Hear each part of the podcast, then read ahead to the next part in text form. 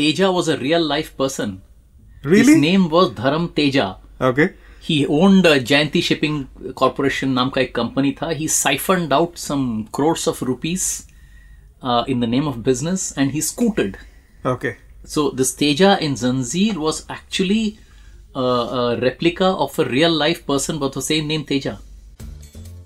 मोना और सोना और कुछ कहने की ज़रूरत नहीं, क्योंकि आज का हमारा episode is all about the super stylish but extremely dangerous villains of the 70s and 80s चाहे वो हो डॉन या फिर अंडरवर्ल्ड का king cone everything about these villains was larger than life I mean कौन भूल सकता है शाकाल का वो आइकॉनिक शार्क टैंक या फिर मोगैम्बो का वो red hot acid chamber in fact this is the only era in Bollywood जब हीरो से ज़्यादा we all wanted to be more like the villains why because they were having all the fun so बिना और time गवाए let's head straight into this one with the national award winning author Balaji Vithal जिनकी latest book pure evil the bad man of Bollywood publish by Harper Collins सुनाती है Bollywood villains की mind blowing कहानी. Red FM and HarperCollins presents अरे ओ सांभा कितना इनाम रखे है सरकार हम पर? मैं हूँ villain. Welcome Balaji to one of my personal favourite episodes of this podcast thank you Mohit great being here with you today my first question to you Balaji is why was every Bollywood villain during the 70s smuggling truckloads of सोने के biscuit इतना सोना आखिर आ कहा से रहा था? Arab world से आ रहा था। Somewhere the Arab world, including Saudi Arabia, figured out that India could be a destination for smuggling in gold. So that is the inward remittance, if you can call it that. दूसरी चीज ये है कि the Antiques and Art Treasures Act came into being only in 1972 and even then that had tardy implementation इसलिए हमारे देश की जो मूर्तियां थी जो सोने के जो भी चीज थे that became an easy target for smugglers to pilfer and sell to the roberts abroad they were like the agents who were sourcing it from the temples and selling it to those guys third ये भी है कि uh, because of very high import duties people said that let's get it through the black channel so, very flimsy laws, India becoming a destination for Arab world gold to come in, and also, you know, import duties and all that being high, that started the two way traffic of not only gold biscuits going out, but even uh, items coming in through the black channel, through the illegal route. So, whatever happens in villainy on screen is a natural outcome of what we see in the society Okay. because cinema reflects society. So it all had a like historical context, you mean to say? It has a societal context, Okay. it has a current affairs context, and uh, it stems from that. So every decade you'll find that whatever has been happening in the society is pretty much mirrored in terms of what we see on the screen because cinema is the most tangible portrayal of this dichotomy between good and evil. True, true. You know, initially smuggling was the dominion of these so-called bad guys. और फिर आई don जिसने पूरा game ही बदल दिया it was the first time where a legit hero like Amitabh Bachchan was playing a smuggler with shades of grey so how come like Bollywood heroes took over the territory of the villains See, it always belonged to the old men, like Ajit, Safed Bal. You know, he has got a son, Amitabh Bachchan's age. Then, but if you look at the glamour associated, you know, Sona or Mona. अब मोना इतनी young है और ये बुढ़ा क्या करेगा right so somewhere there had to be a young man who came in and if you look at Don Amitabh Bachchan the role he played it was of a young guy if you look at his role he was not the head of the gang it was actually Narang right? The old man. Yeah, yeah. But this guy was like the star striker. Don was not the coach of the team. Narang was the coach and the manager, maybe the owner of the franchise of the club. But Don was the star striker of the team. And somewhere the intermediary, jo hai, this guy sort of uh, you know felt that I hope this guy is not getting out of my hands. Okay. So it required a young striker who could give the slip to the police, who had the probable nine lives of a cat इसलिए वो कहता था ना don को पकड़ना मुश्किल ही नहीं नामुमकिन है। Who had a way with women who could charm women to anything so a young face brought more zip to the role okay so that's why you had this young face coming in so apart from like say age मतलब कोई और भी factor था कि why suddenly a Bollywood hero was having shades of grey right Amitabh Bachchan coming in Dawn uh, was a sort of a one-off role for Amitabh, who was either playing the hero or playing the anti-hero those days. हालात का शिकार किस्मत का मारा हुआ if you look at Trishul and Deewar किस्मत का मारा हुआ था वो in Zanzir, he was an empowered man, but still who had no power because of all the, you know, the red tapeism around. So he takes law into his own hand and, and own hands and sort of, you know, smashes his fist through. So that was a different Amitabh. Smuggler Amitabh, Diwar was a different situation. Dawn was a pure Dawn. And it came because the film started after the release of uh, The Godfather. Actually, the, they started making the movie sometime in 1973, but it took about four years to complete. तो ये बहुत पहले release होना था ये Acha, so there was a like Hollywood connection to it. Absolutely. See, as soon as The Godfather released, production of two films started immediately. Dharmatma, which released in 1975, and then Dawn. Okay. Both were outcomes of Dawn. In fact, Manoj Kumar साहब ने पूछा था from चंद्र बारोत ये uh, ये film का नाम तुमने डाउन क्यों रखा है बोले इन्हें डाउन नहीं है ये डॉन है Okay. So, yeah. Yeah. इसी टाइम पे बालाजी वी सी की एंट्री होती है जीनत अमान और परवीन बाबे की बॉलीवुड में इससे पहले बॉलीवुड में हीरोइंस दो तरीके की होती थी कि या तो एक vamp who smokes you know drinks और वेयर्स वेस्टर्न क्लोथ्स या फिर एक सेल्फ सैक्रिफिशियल गुड गर्ल जो इंडियन कपड़े पहनती है what broad the acceptance for such kind of female characters who had shades of grey both were models. If you look at the first modern heroine, Nargis played that role in Andaz in 1949. Okay, but that was only a small piece of it. She never played that role consistently. Then you had Asha Parekh, who was always, you know, dancing in clubs, singing in clubs, but wahi tak simit tha. She would never get involved in a smuggling club because the lines were very clearly drawn. But if you look at the background of actors like Zinat Aman and Parveen Babi, they had been models. She was Miss Asia Pacific and Parveen Babi had been a model. So somewhere their body structures, their height, their body tone, that gave them a very Western feel. Their body, the facial features, their you know the way of the, the so somewhere and because smuggler movies always had a foreigner angle to it.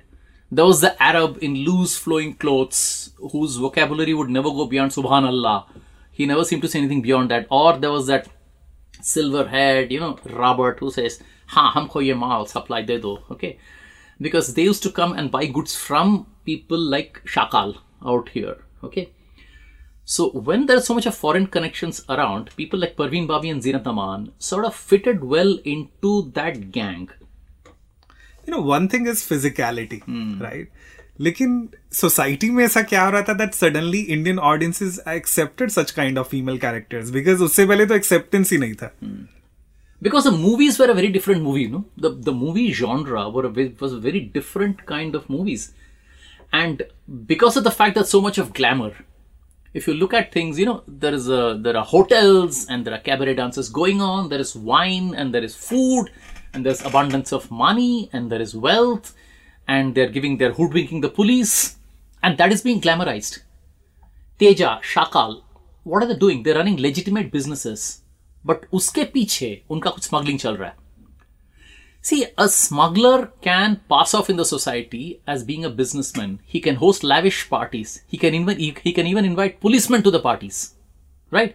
But can a decoy do that? He can't. Right. एक जमींदार ने अगर party बुलाया कौन जाएगा उसकी party में? कोई नहीं जाएगा। बिल्कुल। हाँ उसके जो चमचे वही आएँगे राइट right? कोई शहरी कोई आएगा नहीं आएगा। But the smuggler genre of the seventies brought the film back to the glamour world of Bombay the high rise buildings overlooking the Arabian sea plush office thick carpets abundance of wealth so it had that glamour question around it and look at the dresses they were all designer dresses designer clothes so वहाँ पे क्या है when when you have उस माहौल में this very western looking girls sort of fitted and well and the audience also accepted them कि okay they have somehow got involve in this gang but आखिरकार देखना लड़कियाँ अच्छी होंगी ये। अल्टीमेटली दे विल रियलाइज़ कि नहीं ये स्मगलर के गिरोह में रहना ठीक नहीं है। Good girls good girls dressed and ultimately they realise नहीं ये शायद मेरे लिए ठीक नहीं है. Because ultimately that's what the audience wanted. Okay. सुबह का भूला शाम को घर लौटा है उसको भूला नहीं कहते। बिल्कुल। ठीक है? सुबह का कैबरे डांस करती हुई अगर सुधर सुधर जाए द एंड आने तक तो क्या हर्ज है ओके तो something like that. ओके थोड़े साल और आगे चलकर देखते हैं हम कि gold was now no longer the currency for Bollywood villains उसके बाद आया एरा ड्रग्स का चरस गांजा हशीश और से the iconic brown sugar you know Dev Anand Hare Ram Hare Krishna also perfectly captured this entire hippie wave So how did the gold in Indian films get replaced with the drug mafia? What really happened? देखिए मैं तो फीकी चाय पीता हूँ Okay, फिर भी आप पूछ रहे हैं तो मैं ब्राउन शुगर वगैरह के बारे में बताता हूँ। देखिए आपने वो फ़िल्म देखी होगी चरस उसमें शेख अब्दुल सत्तार जो होता है वो बोलता है चरस का मार्केट बहुत तेज है, काली चरण पाँच करोड़ का पचास करोड़ बन सकता है। क्योंकि इसका जो मल्टीप्लिकेशन इफ़ेक्ट जो है, काफ़ी ज़्यादा है। बिकॉज़ कुछ देशों में सोने के भाव बिकता है, सोने से भी ज़्यादा। तो मैं सोना क्यों बेचूं? मैं तो चरस बेचूँगा ना। ये लोग होते हैं, इनको धंधे से मतलब है। कहाँ ज़्यादा मुनाफा आया, वही है। और ये जो इंटरनेशनल मार्केट में because of the exchange value and all that इसकी, इसका पाँच, दस गुना इनको मुनाफा ज़्यादा मिलता है। So that is why gradually चरस एंड गांजा ganja all that started replacing gold as as the for smuggling दूसरी बात यह है कि इट हुक्स पीपल एक बार किसी को चस्का लग गया चरस का, बस वो आपका गुलाम हो जाएगा। फिर वो आपका कस्टमर रहेगा। ऐसे जो है they build a captive customer base जो कभी इस आदत से उसको छुटकारा नहीं मिल सकता है वो। सो so, इसके दो फ़ायदे हैं ठीक है? गोल्ड मैंने आज चुराया चलिए हो गया और मुझे चोरी नहीं करनी है बस खत्म। मुझे कुछ गहने बनवाए तो मैंने चोरी किया बस it's one time customer but ये जो नशे का जो चीज़ होता है इंसान को गुलाम बना देता है जैसे चरस में ही देखिए। और आप ये ये सिनेमा देखिए बुलेट बुलेट Uh-huh. हाँ जहाँ पे क्या करता है वो? बुलेट में होता है कि she becomes an addict she becomes an L S D addict and she keeps dancing out there so there is far more benefit quote unquote for these guys to deal in uh, these uh, contraband drugs as a currency और सच्ची सच्चाई तो वही है ना the drug menace was growing across the world you see french connection वही तो था ना it was about that so same thing it happened in india as well So the same thing कि reality was dictating कि cinema में क्या दिखाया जा रहा है। Absolutely people were getting you know dragged in as money mules you see even in in Charas Dharmendra sister she is kidnap from Uganda and she is taken to a club in Malta उसको drugs का शिकार बना दिया जाता है and she is made to dance and entertain customers in the night club every night उसको वो drugs चाहिए, उसको चरस चाहिए। वही उनकी होश है। अपनी होश खो बैठते हैं वो। Okay Balaji backstage you know recording से पहले you were telling me the interesting story about how the iconic villain Kancha Cheena got named can you please recall that for our listeners once again actually क्या Danny साहब कह रहे थे मुझसे कि because of his features people would call him Cheena okay तो जब वो गाड़ी लेके निकलते थे from Shivaji Park. A boy used to run after his car calling out Cheena Cheena भाई चीना भाई all the way till the traffic light फिर कभी कभी ट्रैफ़िक लाइट पे रोक के गाड़ी का शीशा नीचा करके उस, उस लड़के से हैंडशेक करके because Danny is a very courteous person extremely down to a gentleman कोई स्टार वाले कोई नखरा नहीं है so he would sort of shake hand with small boy and he would take his car and tell his driver to drive away So when this role was being discussed, the name thought about was Rana. पर नाम कुछ जमा नहीं। So then Danny साहब ने कहा ही तो Mukul but Mukul Anand wanted the name to match Danny's features I'm so glad कि उन्होंने राणा नाम नहीं रखा. सो ही सेड कि कुछ मैच नहीं हो रहा है। It has to match with the mongoloid features साथ समन फ्रॉम द नेपाल और नॉर्थ ईस्ट फिर डैनी साहब सोच रहे थे उस लड़के का याद आया वो जो उनकी गाड़ी के पीछे रोज भागा करता था। ही सेड चीना है यार कांचा चीना Okay. and that name stuck. Yeah, and- suddenly it's a flash of inspiration. And he and thanks to that boy who kept running behind Danny's car every day morning, the name came into being, Kancha China. उसके बाद आया era gangsters का what we call the domestic mafia. Now smuggling got replaced by bhaigiri and supari was now the new buzzword. So why did the focus shift back from these international smugglers to the Mumbai underworld once again? See, 80s was a time when the BRA group and uh, Dawood was getting stronger.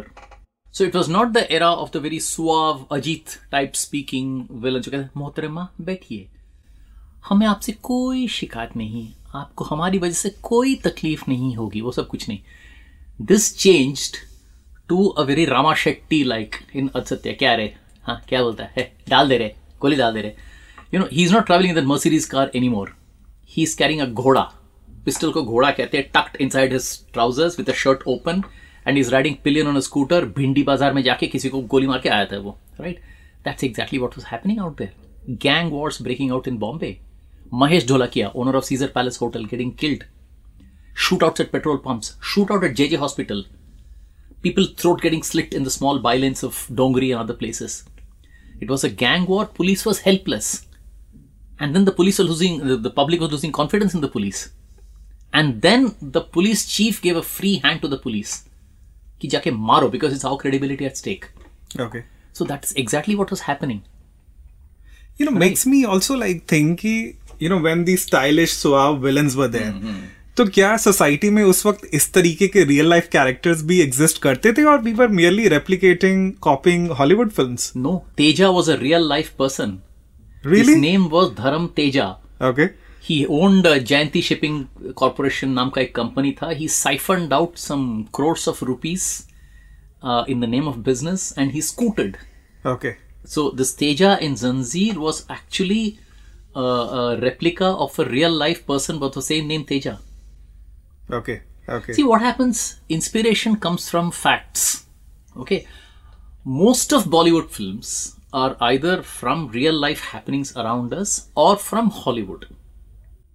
For example, the entire Godfather series जिसकी बात कर रहे थे the very family oriented villain पहले के villain कैसे होते थे? वो हर चीज़ में बुरा है वो। स्मगलिंग तो करता ही है। अपने नौकरों को पीटता है। उसकी कोई बीवी नहीं होती थी। वो सबसे you know he speaks in a very rude manner so completely black he is completely black दारू भी पीता है सिगरेट भी पीता है मतलब बेसुरा गाना भी गाता है। राइट प्योर इविल हाँ pure evil he has to be bad in everything लेकिन गॉडफादर में जो देखा गया है कि भाई स्मगलिंग तो करता है but he is a loving father he is a loving brother he is a family man he takes care of his family takes part in the Sunday reunions he sings same उसकी झलकी आपको मिलती धर्मात्मा में जो प्रेम प्रेमनाथ साहब ने किया था of Dharamdas. He is a family man he has a brother okay? He has children. He has a wife. Uh, he's a devout hindu. He does kali puja. You know he does uh, he is a philanthropist as well. So the whole thing continued into vidhata sarkar series everything. So there was a new input which came in 1973 from godfather and has continued ever since. That's uh, inspiration. Second also if you look at the outlaws the very western feel outlaws you know the the dollars trilogy or the magnificent seven that came into films like kote sikke and sholay and all that. Wanted and the mitunda movie all that. So either it's been things happening around us or inspiration from hollywood. Okay ये दो main sources हैं। 80s में जो हुआ था it was very much what was happening in Bombay okay all script writers had to do was pick up the newspaper in the morning कहानी मिल जाती थी उनको। कुछ ना कुछ शूट आउट कहीं ना कहीं किसी का गोली चल रहा है किसी कोई कोई एक माफिया गैंग ने किसी और के मार मार दिया। लाइक सम छोटा राजन यहाँ से भाग गया वो हो गया छोटा शकील के गैंग और इसका झगड़ा हो गया। All these names we have read in the 1980s newspapers आए दिन यही तो होते थे।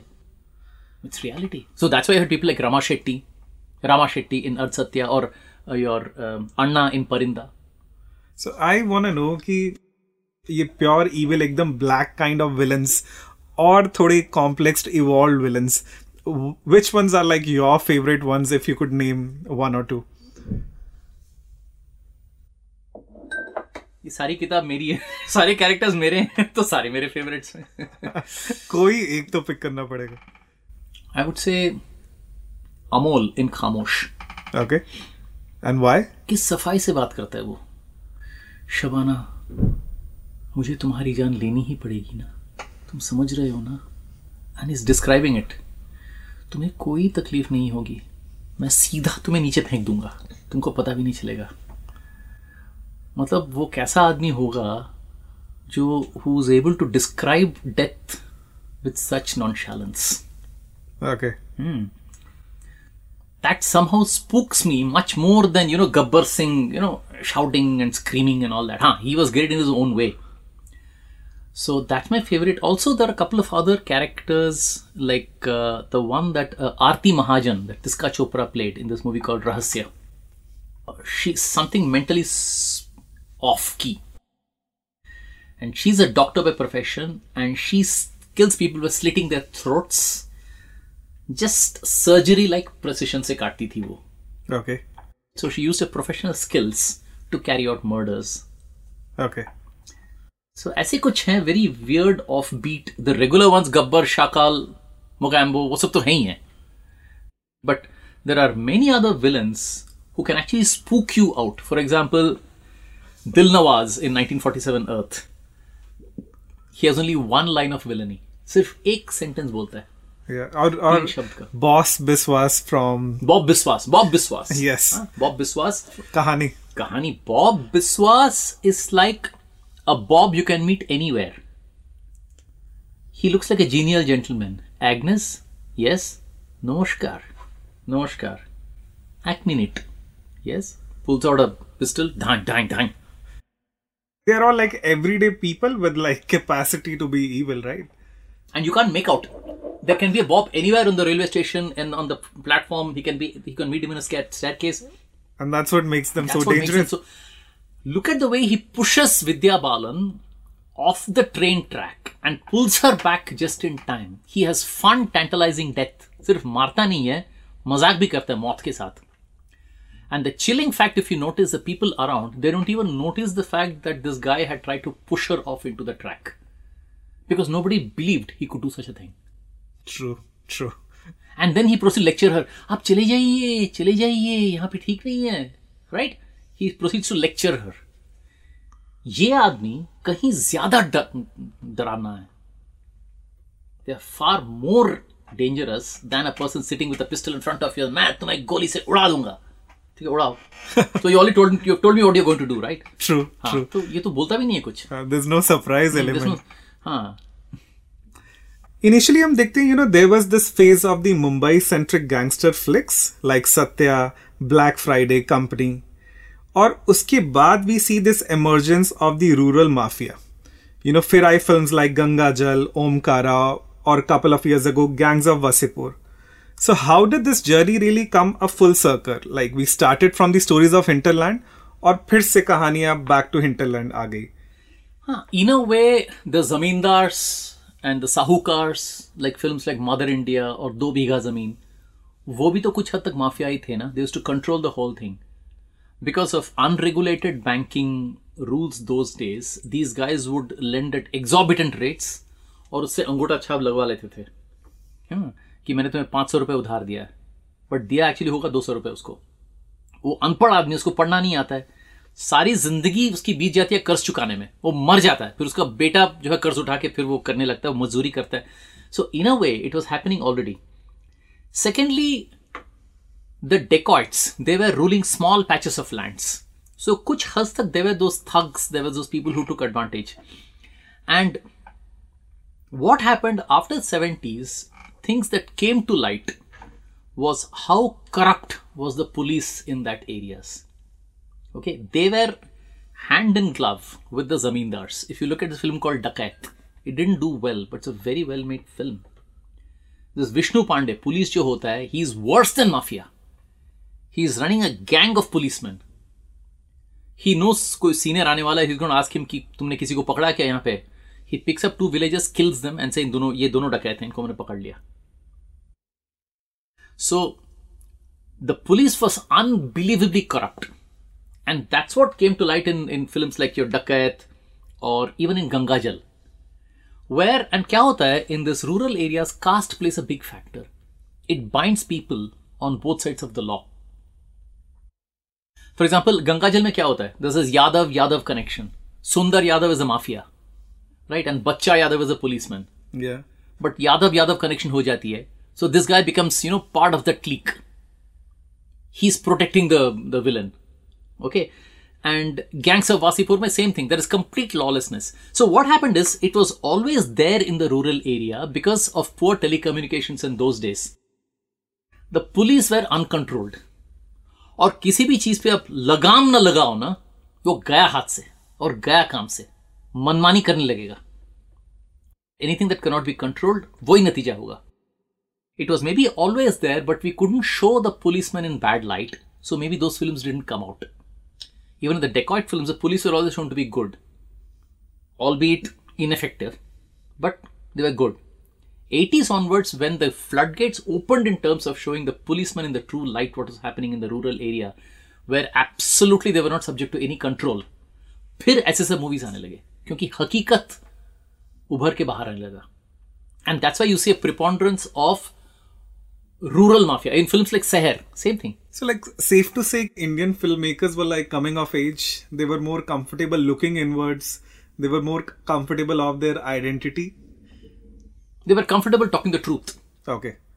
Okay, there was no camouflage. They could bring the truth out. They knew there is an audience for it. They knew they could tell a story.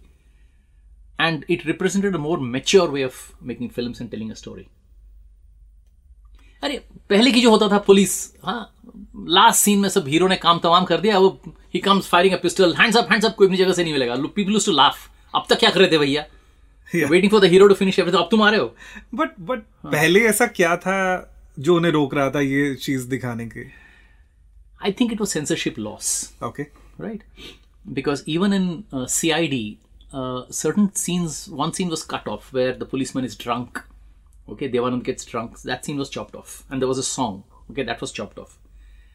Uh, I can't recollect any corrupt policeman except for Chandrasekhar in the film called Apna Desh in 1949. Okay He's a corrupt policeman. But apart from that, I can't think of any corrupt policeman. Huh. Ittefaq, 1970 mein, he was not corrupt. He was a criminal. He had an affair with that woman and together he bumps off that husband. वो अलग है. He's bad. He's a bad man. But he's not professionally corrupt. Okay. The first something like corrupt happened in the film called um, Kotwal Saab. Then came Jagdeep in Do Havaldar. And then the floodgates opened in the 80s. Maybe it was censorship loss, I'm not very sure. But the turn of the 80s decade, the coming of the 80s, the policemen were sure in their true colors. Fifty Shades of Khaki. Okay and you know now looking back हमने जो सारे you know categories of villains in की बात की आज। I think somehow for me though you know stylish and dangerous villain of the 70s and 80s really stand out. कि you know उनके जो वो चैम्बर्स होते थे though automatic gates and everything we still remember and what is it about them you know what really is their enigma that you know till date they are so memorable and like you know they are H D ना memories for ever एक villain को अगर आप देखेंगे, गरीब आदमी है एक चप्पल पहन के बैठा हुआ है एक धोती फटी धोती और एक टी शर्ट पहन के बैठा हुआ है। Will you be impress with him no हाँ। तो उसने किया क्या? विलनी करके पैसा कहाँ कमाया उसने? कुछ किया तो नहीं ना? But when you see a villain owning a hotel with beautiful women surrounding him and you know people fawning all over him he has so much of power at his disposal he so much of wealth he has got a heart shaped bed right he has got multiple colour telephones he has got all imported liquor he can invite his he can brazenly invite even the police chief to his party. Don't we feel like being in his shoes? अगर कानून मुझे कुछ नहीं कर पाता हर आदमी में ख्वाहिश होती है कि let me step out of my box and explore the forbidden so long as I don't get caught so you mean to say कि ये कैटेगरी थी जो विलन्स की they were almost aspirational in nature it was aspirational in fact it was aspirational to get invited to those parties. People used to wait, people used to wangle for invitations to those parties. okay. Because कहीं कहीं हम सब के अंदर कुछ ना कुछ बुराई है। विलन हमें क्यों भाता है? Because he doesn't to follow any rules right yeah. बेचारा हीरो को हर बंधन में रहना पड़ता है। उसका नाम विजय हो सकता है या रवि हो सकता है या विनोद हो सकता है। उसका नाम शाकाल तो नहीं हो सकता ना? उसका नाम मोंगैब हो सकता है? बिल्कुल अच्छा वो अगर गब्बर सिंह से कपड़े पहन के जाए कोई लड़की को से प्यार करेगी? कोई गाना गाएगी उसके साथ? कोई नहीं करेगी। वो चाहे टपोरी हो जय जैसा राइट पियक्कड़ हो सब चलता है। But he can't be like that true right so hero को he has to be within the boundary the villain has no boundaries okay so कहीं ना कहीं हमारे दिल में एस्पिरेशन होता है कि काश मैं भी ऐसे हो सकता था। अगर मैं पकड़ा नहीं जाऊँ तो। And we live those fantasies through these men. We live these fantasies through these people this pure evil but they are evil remember Sure. but we don't want to be like them right and we could go on and on because this entire canvas of this topic is so large. Uh, I want to really thank you today that you know you help us revisit all these favorite childhood movie memories of ours. I mean, who can forget all those automatic revolving doors, those bone crushing traps, gas chambers, acid tanks, missiles, and whatnot? This episode in particular was indeed a golden one, like those famed Sony ke biscuit. See you in the next episode of our podcast, Meho Villain. Red FM and HarperCollins presents अरे ओ सांबा कितना इनाम रखे है सरकार हम पर मैं हूँ विलेन